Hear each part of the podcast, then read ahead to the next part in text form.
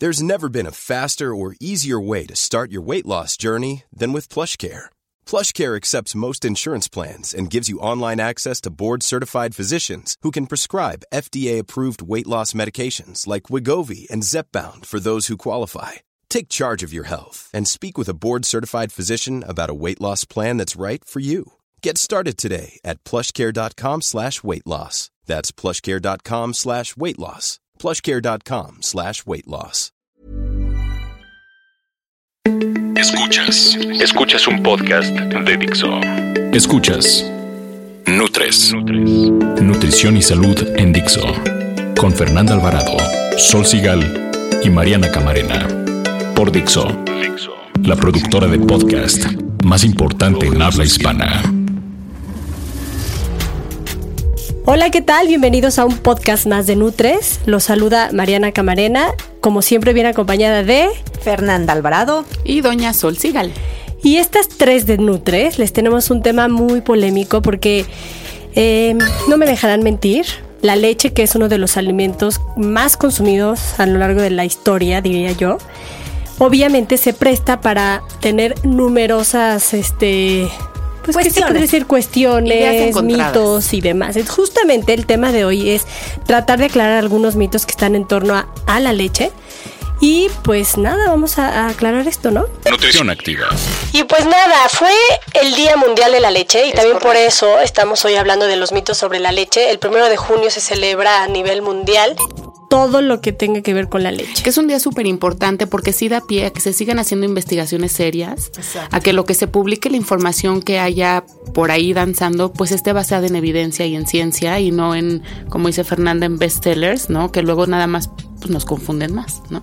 Exactamente. Entonces, y esto fue un consenso a nivel mundial, el decir que el primero de junio se celebrará el Día Mundial de la Leche, porque hay temas de calendario con China y demás, pero bueno, al final es este el primero de junio y pues eso abre la ventana para poder hablar pues de esta tan polémica este Y que tan polémico ¿cómo tema que es la leche, atacado? porque justamente Sí, a lo que además, iba. Pues estábamos chupando tranquilos, ¿no? O sea, cada quien puede dar su Cada quien opinión. con su vaso con Sí, leche y de tranquilos. repente. Yo siempre he dicho, y aquí mis amigas, colegas no me dejarán mentir, que la diferencia entre el remedio y el veneno es la dosis.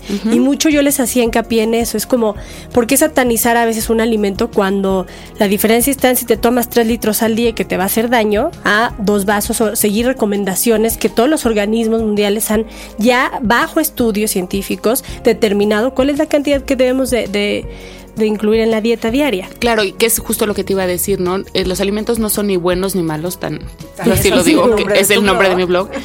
Pero sí creo que sí hay gente que tolera un poco más, gente que tolera un poco menos, pero el alimento no es el culpable de eso. Tiene que ver un poco con tu carga genética, quién eres. Los alimentos son buenos Los en sí, Exactamente. alimentos son malos en exceso, en defecto y en mal momento. Totalmente. Ay, anotado, ¿eh? Y además, a Hashtag. ver, la leche es una fuente de proteína, que eso es bien importante. Y eh, hay etapas en, en la vida, por ejemplo, niños, adolescentes o incluso deportistas, hasta adultos mayores, que es importante cubrir cierto requerimiento de proteína, de calcio, de otras vitaminas que ya también se le adicionan a la leche, porque yo también estoy a favor de lo que ha avanzado la industria. Eh, se habla y vamos a tocar aquí el tema de todos estos mitos de qué onda con las hormonas o no hormonas, de qué pasa si pierden propiedades o no pierde la leche y demás. O sea, sí hay todos, todo un, un- un sistema detrás de investigación, por lo cual no te van a dar incluso por norma oficial un alimento que venga contaminado o que traiga hormonas. O antibióticos. Exactamente. Entonces, bueno, pues ¿por qué no? Empezamos hablando de estos primeros mitos. Ni bueno ni malo.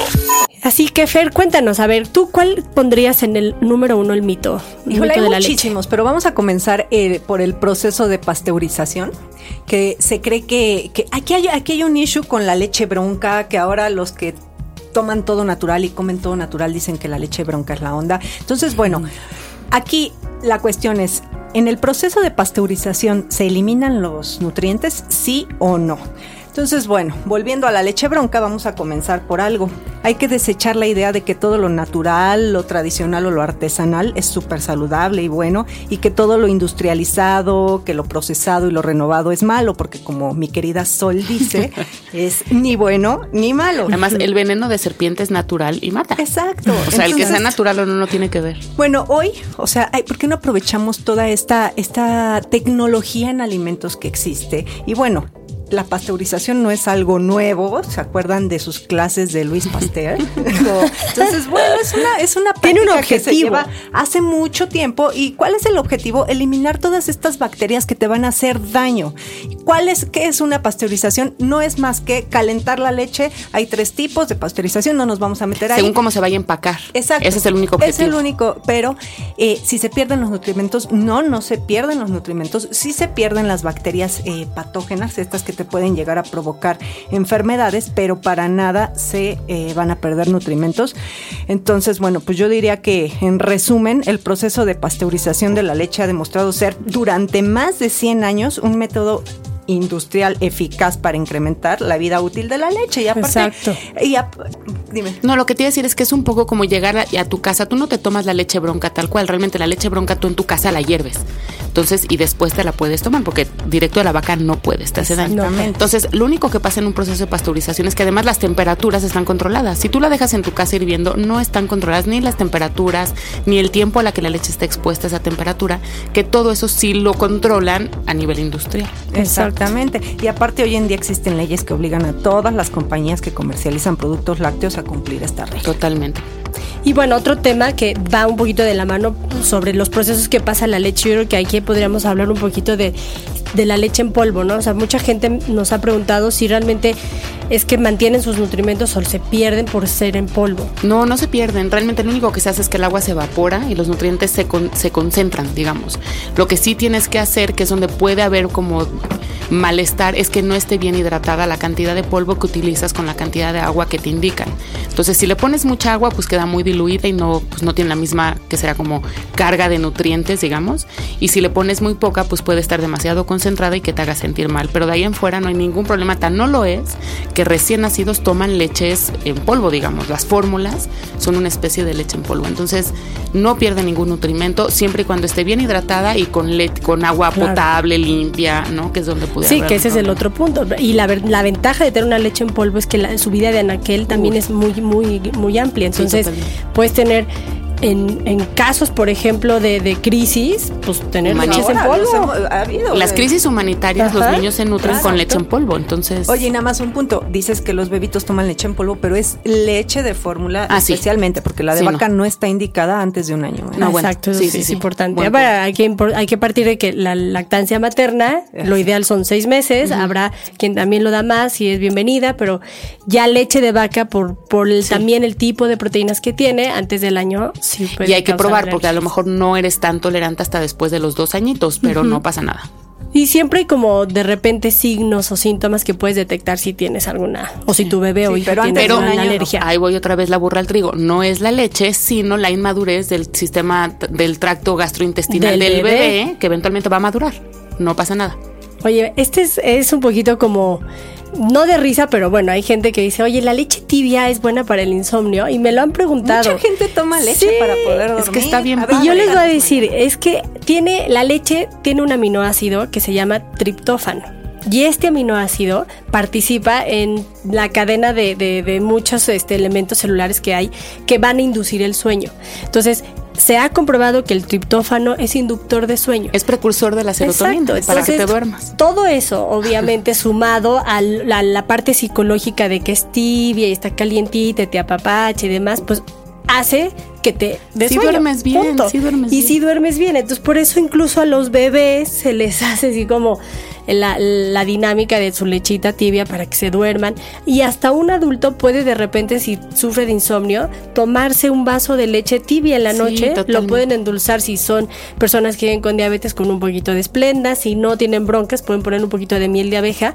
Y es muy apapachador, pero la clave está en el triptófano. O sea, Totalmente. que no es un aminoácido cualquiera, o sea, no está en cualquier alimento, por eso hay que buscarlo y hay que coger dónde está para que tengas este beneficio. De hecho, puedes ponerle un poquito de cúrcuma cúrcuma, es una cosa que se llama leche dorada. Mm, es leche, miel y cúrcuma, leche, miel y cúrcuma y duermes increíble. Además desinflama. Y desinflama. Entonces para deportistas, ahí voy otra vez, es increíble. Y que amaneces súper regenerado todo tú. Es también un, puntito que creo que alguna vez en otro podcast lo comenté, es que los lácteos contienen eh, en pequeñas, pequeñas proporciones opioides. Y esto te provoca como unas ganas de querer seguir consumiendo lácteo. Por eso los quesos son adictivos. Ay, sí, qué cosa. Sí, el vaso de leche también te reconforta, ¿no? Te gusta. Ahora, esto no es malo. No, no. A ver, el otro mito. ¿Tú qué otro mito te han, te han dicho? Otro, yo, yo diría mucho, bueno, que estoy metida en todo esto de salud cardiovascular. Me preguntan si el colesterol sanguíneo es alto, entonces si una persona tiene colesterol alto, puede consumir lácteos. Es mucho, sí, sí se pregunta mucho. Ahora, en efecto, o sea, sí, la leche entera contiene grasa saturada y por lo tanto, y también tiene colesterol, pero la leche descremada no tiene tanta grasa y el colesterol que aporta es mínimo, 0.3% se habla más o menos. Entonces, bueno, hay muchísimos estudios epidemiológicos realizados sobre el impacto de la leche en la salud cardiovascular y la vinculación del colesterol, o sea, lo que se come de la dieta, si tú comes un alimento rico en colesterol como pasa con el huevo, con los quesos y esto, no se ha encontrado tanta relación con los niveles de colesterol sanguíneo, ¿me entiendo? O sea...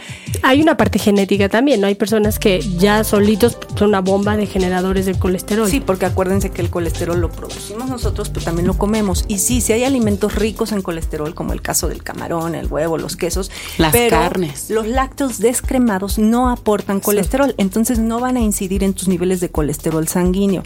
De hecho, por el contrario, este, hay estudios que han demostrado que, que un riesgo de padecer una enfermedad cardíaca cardiovascular es 17% menor en individuos que consumen leche y productos lácteos respecto a los que no lo hacen. Entonces, bueno, ahí hay un factor protector cardiovascular en lácteos descremados. Y de hecho, hace poquito también hablamos de un estudio de lácteos enteros y diabetes, ¿no? Ah, Pero sí, sí, entonces no.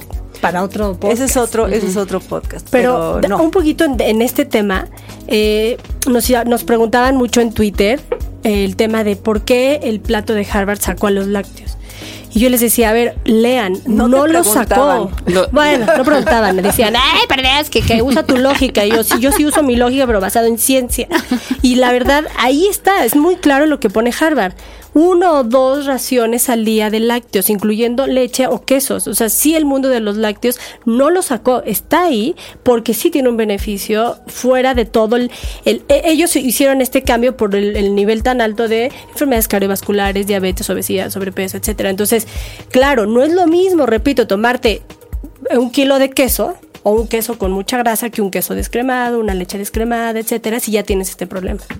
Exactamente, y además tampoco puedes comparar tú la guía alimentaria de Estados Unidos con la de México porque no comemos igual, claro. para nada. Y porque además eh, me, da risa, pero se preocupan por el colesterol de la leche y no por el colesterol de las hamburguesas y las papas a la francesa. Oye, solo a ver otro otro mito que tengas por ahí. Este, el tema de la lactosa. Mucha gente realmente eh, empieza a tomar lechadas de origen vegetal porque les preocupa el tema de la lactosa y yo la verdad es que no sé, tú que das consulta también. Yo creo que el 90% de la gente que viene al consultorio dice soy intolerante a la lactosa sin tener un diagnóstico de laboratorio. Entonces le dices, oye, ¿cómo sabes? Pues es que pues me inflamo. ¿Y qué más comes? Pues como otras 40 cosas que tienen más poder inflamatorio y la culpa siempre es de, la leche, ¿no? Pero bueno, ese no es el punto. El tema es la lactosa. Sí hay una cierta intolerancia, eso es una realidad. Tú, la lactosa es el azúcar de la leche y necesitas la lactasa para poder romper ese azúcar, ¿no? Es como muy fácil. Sí hay por razas, ¿no? Por razas quiero decir grupos étnicos de origen de donde vienen Sí. Hay o habemos población que somos más, que tenemos mayor predisposición a no producir lactasa, ¿no? Pero de hecho en México es un grupo étnico, o no sé si está dicho correctamente, que sí tiene mayor tendencia a no producir lactasa. Entonces sí puede ser que la gente no produzca esta enzima y se sienta muy mal. Pero también es cierto que hay niveles de intolerancia. Y entre menos consumas lácteos, menos lactasa vas a producir y menos se va a acostumbrar tu cuerpo a producirla. Entonces el día que lo tomas sin querer, porque no te dijeron que tenía yogurt o porque se te antojó muchísimo y lo probaste, pues sí te vas a sentir fatal. Porque tú, vas, tú vas como incapacitando a tu cuerpo para producir esta lactosa, esta lactasa que rompa la lactosa que consumes. Sí hay ya niveles absolutamente no o sea, que no tolera nada, pero también es cierto que la leche eh, existen ya opciones que no tienen lactosa. Sí, como decíamos al principio, hay que agarrar los beneficios de la industria y hoy hay está la leche deslactosada y además sin grasa, eh, y con muchas opciones. Y sí es importante decir que puedes no ser tolerante a la lactosa, pero de todas maneras necesitas calcio y vitamina D. Lo siento mucho, aunque no, no puedas asimilar la, lactosa, ¿no? Entonces, los beneficios de la leche a lo mejor van por otro lado. El tipo de proteína, ya ven que yo soy fan de la proteína, el tipo de la leche de, eh, de la proteína de la leche está muy padre. Entonces, si no eres tolerante, consume menos, consume deslactosada, pero consume, ¿no? O sea, no te estés peleando con la vida. Bien, bien comer. ¿Sabías que cuando se consume poco calcio, el organismo tiende a producir mucha vitamina D en su forma activa, se llama calcitrol, para tratar de absorber el máximo de este calcio? Esta vitamina hace también que el calcio ingrese a las células encargadas de almacenar grasa, los famosos y temidos adipocitos, lo que favorece la acumulación de grasa y disminuye su eliminación, la lipólisis. Cuando una persona bebe mucha leche, no se requiere una sobreproducción de esa vitamina. Hay menos calcio dentro de la y no se favorece la acumulación de grasa. Las 3 de Nutres. 3 de Nutres. A ver, Fer, si se quiere bajar de peso, ¿se debe dejar de tomar leche o derivados? Claro que no. De hecho, tuvimos la suerte de ir a un, a un simposio hace poquito, donde eh, expertos, bueno, mostraron algunos este, resultados de estudios y uno de ellos era que se decía que la acción del calcio tenía, o sea, había una acción del calcio para oxidar grasas, o sea, o para perder grasas, ¿no? Se podría decir. Entonces, bueno, eh, por el contrario, no. Está, hay muchísimos estudios, no nada más más ese, porque nos mostraron como 15 estudios que, muestran la relación del consumo de lácteos con la pérdida de peso. Obviamente lácteos estudios Y estudios con miles de personas, eran impresionantes. Habían seguido durante, no sé, voy a inventar, 40 años a 8.500 personas. O sea, estudios muy, muy bien hechos. No son estudios pequeñitos con muestras de... Sí, de mi tía y mi abuelita, de, ¿no? De mi clase de 20, no. o sea, esto eran de miles de personas. Y además, bueno, como se ha comentado anteriormente, contiene unos péptidos bioactivos. O sea, lo, no sé si esto lo dijimos antes o no, pero bueno, la leche tiene unos péptidos bioactivos que crean sensación de saciedad. Por eso, cuando tú desayunas un licuado de leche con plátano y dos cucharadas de avena, bueno, ahí te encargo, no te da hambre hasta media tarde. Entonces, bueno, ¿no? Es, ¿eh? No, es que eso me pidió el otro día mi hija de desayuno y regresó con el lunch completo. Y digo, y luego, pues es que no tuve hambre. Exactamente. No, bueno, entonces, bueno, hay muchísimos estudios que han demostrado que el consumo de leche y derivados en dietas bajas en calorías van a reducir el peso en un 10% más que las dietas que no consumen lácteos. Ahí está. está bueno. Oye, este Sol, yo te tengo una pregunta. ¿La leche es responsable de todas las alergias alimentarias? Porque luego a de todas no. si tú eres alérgico a la zanahoria, pues no tiene que ver con la leche. Pero sí es cierto, y eso hay que ser honestos, es que la proteína de la leche puede causar algunas alergias. Estudios clínicos dicen que entre 2 y 6% de los niñitos o entre, fíjate, 0.1 o 0.5% de los adultos son alérgicos a la leche. Generalmente es la, la porción de caseína la que hay más alergia, pero también puede haber eh, alergia a la otra parte que es el suero de leche o whey protein.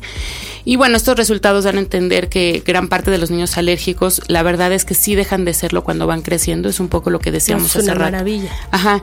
Y bueno, creo que es más un mito que sobre diagnostica o sobredimensiona el tema de, la, de las alergias de la proteína. Y bueno, pues si eres alérgico, a lo mejor sí no lo podrás tomar, pero es un porcentaje muy, muy, muy pequeño de la población. ¿Y qué hay eso de las mucosidades? Ah, ese es un mito también. Ah, sí, está bueno. Pero fíjate, mucho de los terapeutas alternativos sí afirman que definitivamente consumir lácteos te incrementan la producción de moco por el tema del, sobre todo sistema respiratorio. Y todo esto, ellos afirman que producen asma, entre otras enfermedades a nivel respiratorio. Y eh, pues esta es una de las razones por la que la gente dice, yo ya no voy a tomar lácteos, punto. O sea, porque vivo con problemas respiratorios. Entonces, yo les digo, en la revista Journal of American College of Nutrition, ahí está clarísimo donde dice que todas las recomendaciones de abstenerse de tomar productos lácteos que vayan de acuerdo con la creencia de que inducen los síntomas de asma no tienen sustento en la literatura científica.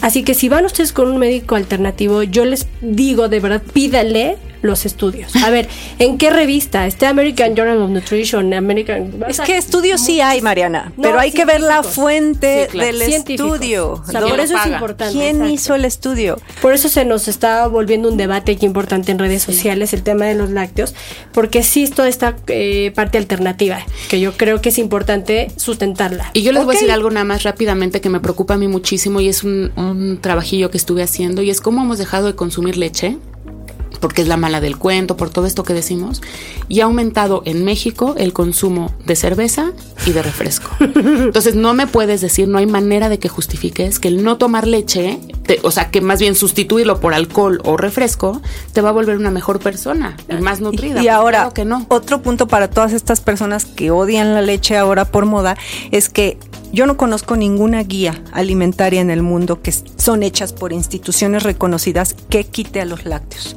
Ninguna. De hecho, aquí el Instituto Nacional de Salud Pública, en la jarra del buen beber, que sería como nuestra guía de hidratación, ellos hablan de incluir lácteos descremados. Entonces, y en el plato del bien comer hay queso y hay claro, claro, y leche, sí. Y yo y el último punto ya para cerrar el podcast y obviamente bienvenidos sus comentarios en, en nuestras redes es mamás, porque ahorita que estamos, las tres aquí somos mamás, mamás alternativas que deciden también dejarle lechadas y les dan yo lechadas. yo lo viví, yo mi hija tuvo un, un periodo donde sí tuvo diarreas y demás, sí le suspendí en unas semanas, pero ya le regresé, hoy toma leche y fue impresionante de verdad en gráficas cómo volvió a levantar su peso y su talla. O sea, no podemos dejar de ver eso. Así que mamás alternativas, ustedes adultas, ok, pero a sus hijos. Pero a ver, adulto mayor, deportistas, hay poblaciones que no deben dejar consumir. No solo, también los adultos, nosotros. o sea, es todos, porque el calcio, o sea, es un calcio, Bueno, ya nos estamos extendiendo y Fede nos va a matar. Ok, pero bueno, escríbanos. Nutres. Se nos acabó el tiempo de un tema híjole, controvertido, pero a la pared enfrente y que nos apasiona, pero estamos abiertas. Sobre todo, ¿sabes qué? Para, para recibir sus, sus preguntas, sus comentarios, entiendan, nosotros no queremos convencerlos de nada, hablamos de ciencia, como dice Mariana. Entonces, no me quieran convencer de que deje de tomar leche, porque no lo voy a dejar de hacer. los que quieren que no tomemos. es como el tema vegetariano. Que sí lo hagan. Como el tema vegetariano. Entonces, bueno. Pero más siempre con respeto. El respeto al plato ajeno es la paz. Al vaso ajeno. La jarra del buen beber ajeno. Es la paz. Entonces, bueno, escríbanos nuestras redes sociales en Twitter somos arroba NutresTV con número en Facebook NutresTV y tenemos un correo electrónico que es nutrestv arroba gmail.com. Yo soy Fernanda, arroba Fernanda con doble R. Y también les, les recomendamos que descarguen el podcast porque nos ha pasado que nos escriben, lo escuchan una vez, no entienden alguna idea como nosotros la quisimos decir, luego lo vuelven a escuchar y dicen, ay, chin, perdón, sí es cierto que lo dijeron de otra manera entonces, pueden descargar el podcast en todas nuestras páginas, en Nutrición Activa, en este Bien Comer, el que es el de Fer, el mío, en mi página, en todas partes en Dixo. Ahí está el podcast, escúchenlo, descárguenlo y díganos lo que quieran, pero siempre por la buena. Exacto. Con respeto, por lo menos. Y, y ya saben que los temas aquí se hablan de manera seria y científica. Y se justifican. Y por eso el siguiente podcast está, va a estar también buenísimo. Son todos los tips efectivos y sustentados para perder peso. Yo me despido, soy Mariana Camarena y a mí en Twitter me encuentran como arroba nutrición activa. Adiós, goodbye.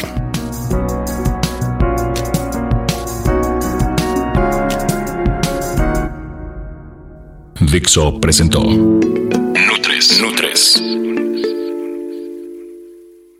Las opiniones expresadas en este programa no pretenden sustituir en ningún caso la asesoría personalizada de un profesional. Tanto las conductoras como Dixo quedan exentos de responsabilidad por la manera en que se utiliza la información aquí proporcionada. Todas las opiniones son a título personal.